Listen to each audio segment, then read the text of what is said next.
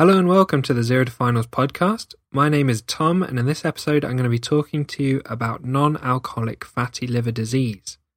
If you want to follow along with written notes on this topic, you can follow along at zerotofinals.com slash NAFLD or in the gastroenterology section of the Zero to Finals medicine book.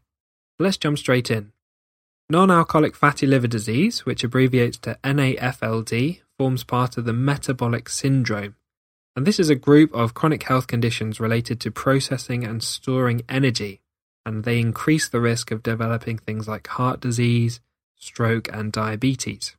It's estimated that up to 30% of adults have non alcoholic fatty liver disease, and it's characterized by deposits of fat in the liver cells. These fat deposits can interfere with the functioning of the liver cells, Non-alcoholic fatty liver disease does not normally cause problems initially, however later on it can progress to hepatitis and cirrhosis.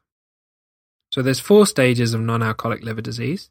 The first one is simply non-alcoholic fatty liver. The second one is non-alcoholic steatohepatitis, which is abbreviated to NASH, which is basically hepatitis secondary to the fatty liver. The third is fibrosis of the liver, and the fourth is liver cirrhosis. So, what are the risk factors? Well, basically, the risk factors are the same as for cardiovascular disease and diabetes. So, this is things like poor diet and low activity levels, obesity, type 2 diabetes, high cholesterol, middle aged and onwards, smoking, and high blood pressure. Next, I want to talk about how to investigate abnormal liver function tests. And this is quite a common problem that you'll see when you start work, where you do some liver function tests on a patient and find that they have some sort of abnormality, and you need to investigate what might be causing that abnormality. So, where somebody presents with abnormal liver function tests without a clear cause, then you'll often be advised to perform a non invasive liver screen. And this is used to assess for possible underlying causes of liver pathology. So this firstly involves an ultrasound of the liver where you might find fatty changes in non-alcoholic fatty liver disease. Then there's a whole series of liver screen blood tests.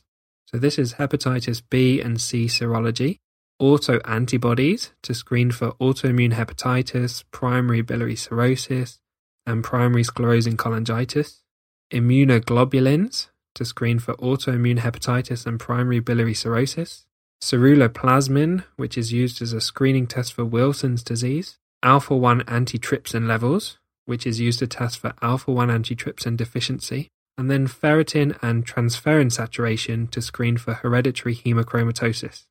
What autoantibodies can you test for? Well, test for anti-nuclear antibodies, anti-smooth muscle antibodies, anti-mitochondrial antibodies, and antibodies to liver kidney microsome type 1 or LKM1 antibodies. So, what investigations will you do in non alcoholic fatty liver disease and what will the investigation show? So, firstly, the liver ultrasound can confirm the diagnosis of hepatic steatosis, or basically fatty liver. It doesn't really indicate the severity or the function of the liver or whether there's any liver fibrosis, so you'll need to do other tests to determine those. There's something called an enhanced liver fibrosis or an ELF blood test, and this is the first line recommended investigation for assessing for fibrosis in non alcoholic fatty liver disease. But the problem is it's not available in many areas and it can't be used to test for other causes of liver fibrosis, such as hepatitis C or alcoholic liver disease. It measures three markers and it uses an algorithm based on those markers to provide a result that indicates whether there's any fibrosis of the liver. For example, a result of less than 7.7 indicates there's no to mild fibrosis. Between 7.7 and 9.8 indicates moderate fibrosis, and greater than 9.8 indicates severe fibrosis. The second line investigation, if the ELF test isn't available, is to do something called a non alcoholic fatty liver disease fibrosis score. And this is based on an algorithm that uses age, BMI, liver enzymes, platelets, albumin, and the presence or absence of diabetes to calculate how likely it is that fibrosis is present.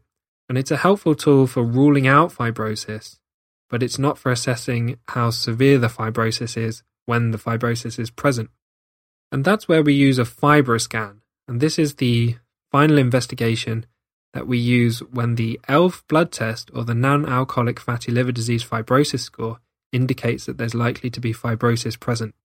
And this involves a special type of ultrasound that sends shockwaves into the liver and senses what happens to those shockwaves to determine what the stiffness of the liver is, and it gives an indication and severity of fibrosis and cirrhosis. So, what's the management of non alcoholic fatty liver disease?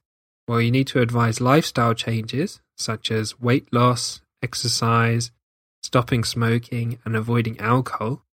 And then you can use medical treatment to control diabetes, blood pressure, and cholesterol to reduce all of their risk factors. Then you need to refer any patients who have evidence of liver fibrosis to a liver specialist, where they might treat them with things like vitamin E and pioglitazone. However, that's for the specialist to determine those treatments.